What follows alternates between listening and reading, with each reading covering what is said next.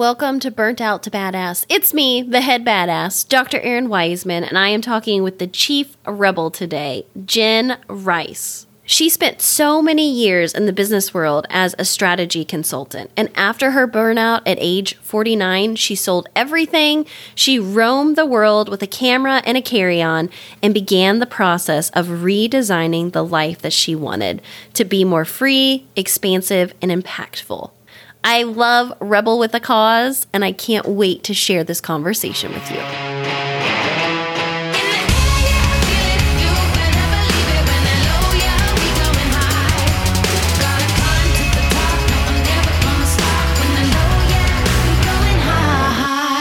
Welcome to Burnt Out to Badass podcast, my friend, my colleague, Jen Rice. It is so great to have you here with me today. Thank you. I'm excited to be here. Yeah. Tell everybody who's listening a little bit about yourself, and then I'll tell how we got connected. All right. I was a strategy consultant for about 30 years, and I'm sure we'll get into the burnout part as we move forward. But the short story burned out, completely uh, left my life for my 50th birthday. I sold everything and got a one way ticket overseas. And now I am living currently in Tbilisi, Republic of Georgia, which, if you're not familiar, it's somewhere over between Turkey and Russia and Armenia. I love it. And it is my morning right now and your evening, but with the magic of the internet, we've connected. My team reached out to you because we were so compelled by your story that you are a high achieving, kick ass, take names strategy consultant who found herself in the dark night of the soul. So if you don't care, would you share with us about that place of burnout and what it was like for you and how it felt? Yes. I'm sure n- no one here can relate to feeling like you have to do everything and carry the the weight of the world on your shoulders. I was working in strategy, customer centric strategy for a variety of different companies. And it's not just the hours, it's the feeling like you have to pick up the slack. It's being a woman who uh, we manage to multitask really well. So other people just say, "Oh, you can take care of this and that and that and that," that you see isn't actually you know getting picked up. And and then layered on top of that was just this soul level deficit of just feeling like I wasn't really in the right career for me. And I was good at what I did, but it just felt really empty. So over time, it was just this real, just bone weary exhaustion of living a life that I didn't even think was mine to live. And after 30 years, I would think that it would be so hard, just like when I talk to my physician colleagues, to say, like, oh shit, this is not it. Like having that reckoning point. Was it like that?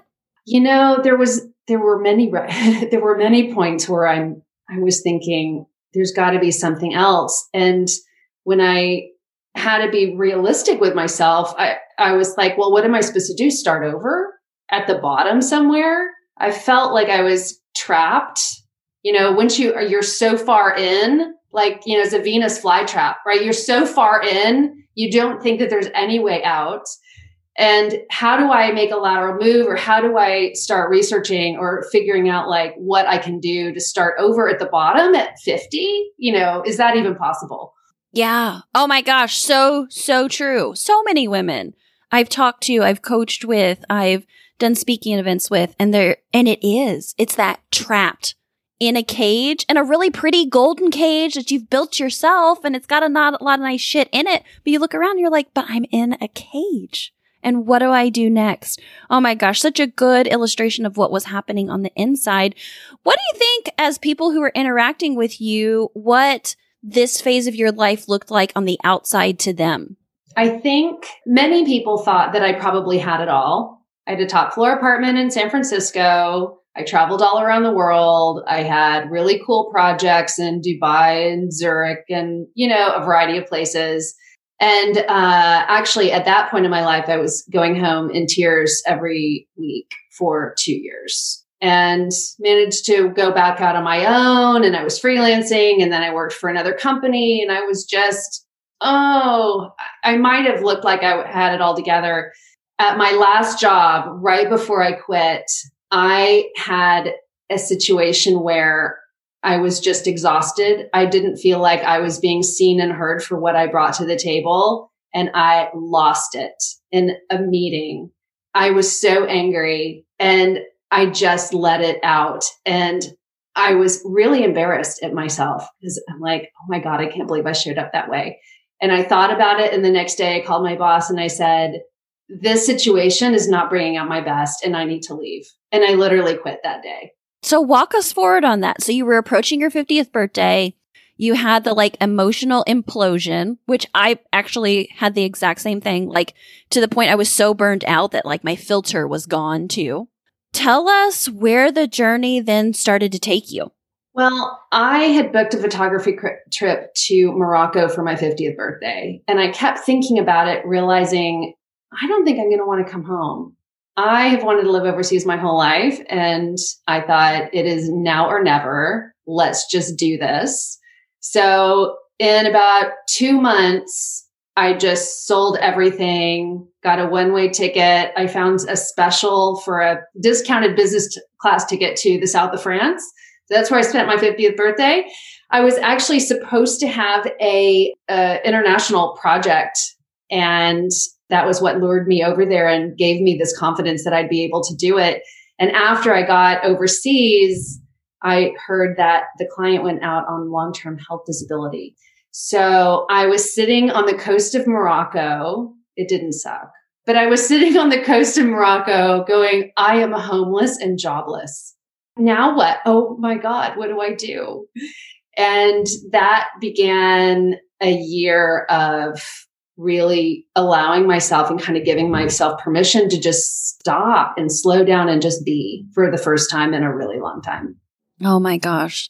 That point of getting to now what and then being able to extend ourselves permission is such an important and vital point for all of us in this healing journey and this what you call reinvention journey.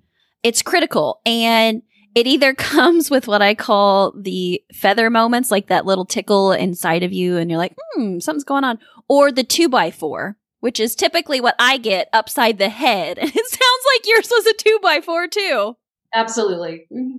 So, who or what was so instrumental at this point in your journey? Was it the travel? Like, was it teaching you things? You know, what it was um, and i actually so now i'm coaching and uh, i'm coaching who i call rebels and uh, rebels with a cause through transitions and i encourage them to try to do something to at least you know most people can't do what i did and literally just walk out of their lives but at minimum getting a little space around it i call it like a you know, when you're testing for food allergies, you go on a bit of a cleanse and then you just start reintroducing things and just seeing, you know, what's working and what's not. So I think that what I did in hindsight, it was a life cleanse. There's literally nothing around me that was familiar. And I was forced, I was very, I'm, I've always been very introspective, but I had nothing to lean on but myself. And I learned how to listen to my intuition and listen to my gut and feel my way through. I call it navigating life like a bat. Like I started feeling my way forward instead of over analyzing everything to death. So important because as high performing alpha females, all of our lives, we have been told that our desires, our intuition, our inner knowing. No, no, no. Don't listen to that. When in fact, I know in my journey, many of my people and hearing your journey, that's the exact thing that we need to tap back into. You know, those things when you're like, mm, don't think I should do this, having no quote unquote logical reason. But when you do, then you're like, holy shit, my t- intuition, she's one smart bitch. Like she knows. And so you're so right. Like stripping away all of not even the comforts, but but more of the like things that we lean upon as our crutches to then finally stand up and, and be like, no, like, I think I do know what I want for me. And it's no longer the external validations doing that. So talk me through a little bit about your neurodiversity work that you're doing with your clients or people who don't quite fit in the box? Cause I'm one of those. I'm one of those doctors. I don't fit in the box. So I'm so excited to hear you tell about how you take this on. Well, I started really uh, and deciding to understand who I was and how I'm wired because I never felt like I fit in anywhere. And I started doing some research and there's this idea of well if you, if you haven't read there's books on the gifted adult. I mean if you were a gifted child and then suddenly you're an adult and like nobody recognizes such a good book. Special treatment right? When you were a kid and now it's like nobody really pays attention to that. So the fundamental thing is we're wired differently. What I find really fascinating is that our filters in our brain take in more information. So we can get easily overwhelmed, but it also what is what allows us to have amazing intuition and connect the dots and see patterns. But we're able to do that because we take in a lot of information.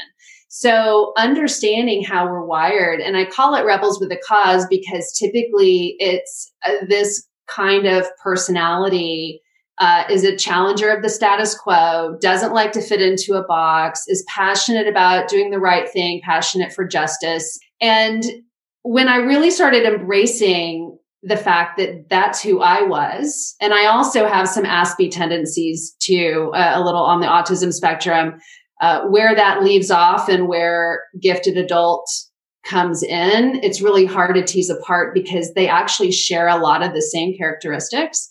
So when I realized that, I, I also understood that I love to help people who are also in the same boat.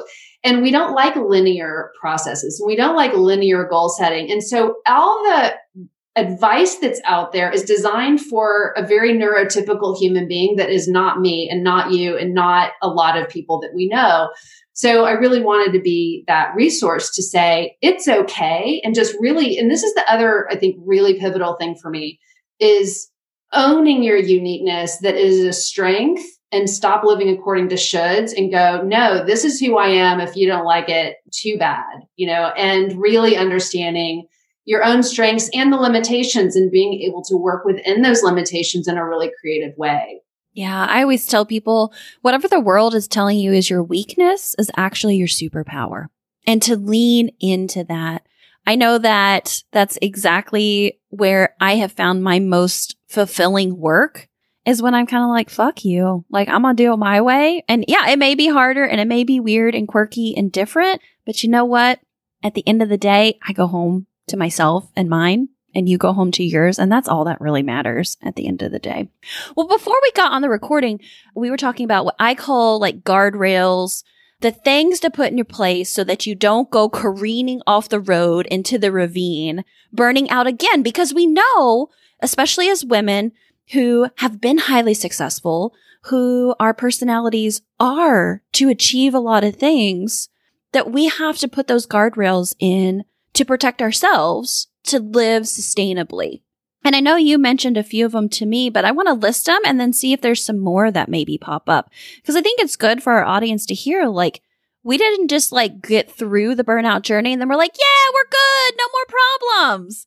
I don't know about you, but it is a weekly, daily, hourly process to be like, no, no, no, we don't do that anymore and remind myself. So some that you listed was getting really good at saying no. And my version of that is no is a complete sentence. Another thing you mentioned was having super clear boundaries. Oh, so good. Talk a little about this, especially being neurodiverse. You know, the boundaries get a little gray at times.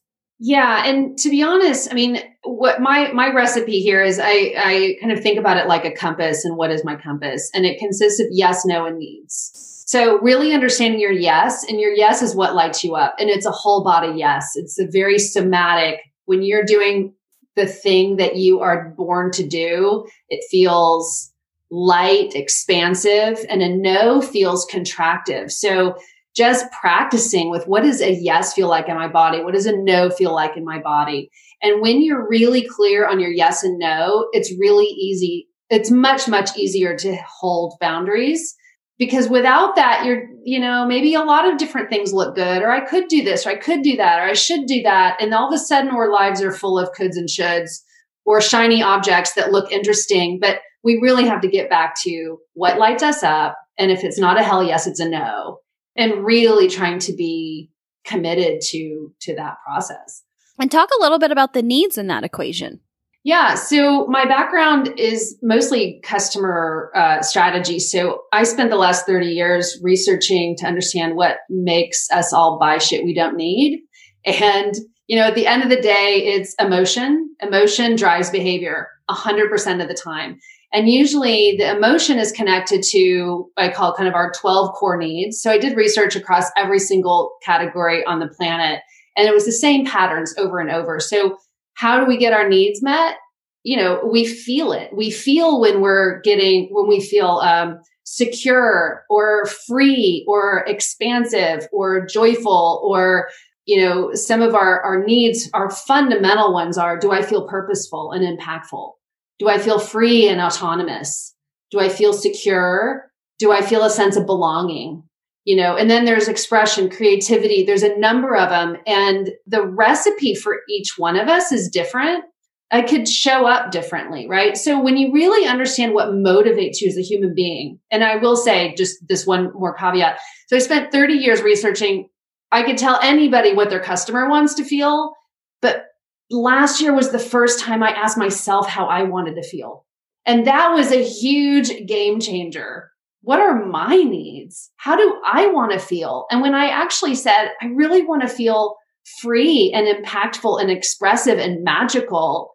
And then I compared that to my management consulting job where I get two weeks of vacation and sit under fluorescent lights. I'm like, oh, it's obvious why I wasn't happy. So this is where the needs part comes in with the yes and no and knowing how we want to feel and just really kind of aligning to that and just using that as a north star. Girl absolutely. Because you know getting to that darkness of the soul bottom of the burnout barrel is usually because you're 180 degrees in the opposite direction of that. And so absolutely like coming back to that and then like having the reckoning of like nope Life's not going to look how I plan. It is going to be different, but it's going to feel fucking amazing. Well, Jen, it has been my pleasure to sit down and talk with you. Oh my gosh, you're my sister from another mister. We will be hanging out more. If you want to check out Jen's work, we will have all the information in the show notes about Rebels with a Cause. And of course, I would love to invite you over to Burnt Out to Badass as well.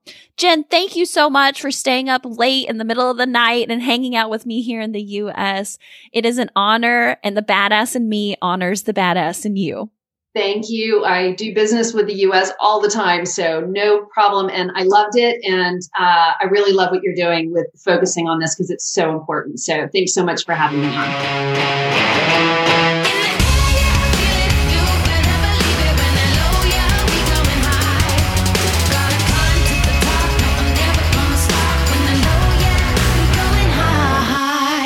If it's not a full body hell yes, then it's a hell no. I love that so much. And if you want more too, go head over and check out Jen at jenrice.co. And of course, I would love to welcome you over to burnedout2badass.com. We got so many great resources happening over there. Just check the show notes for all the things because listen, going it alone is no longer an option. Remember, the badass in me honors the badass in you.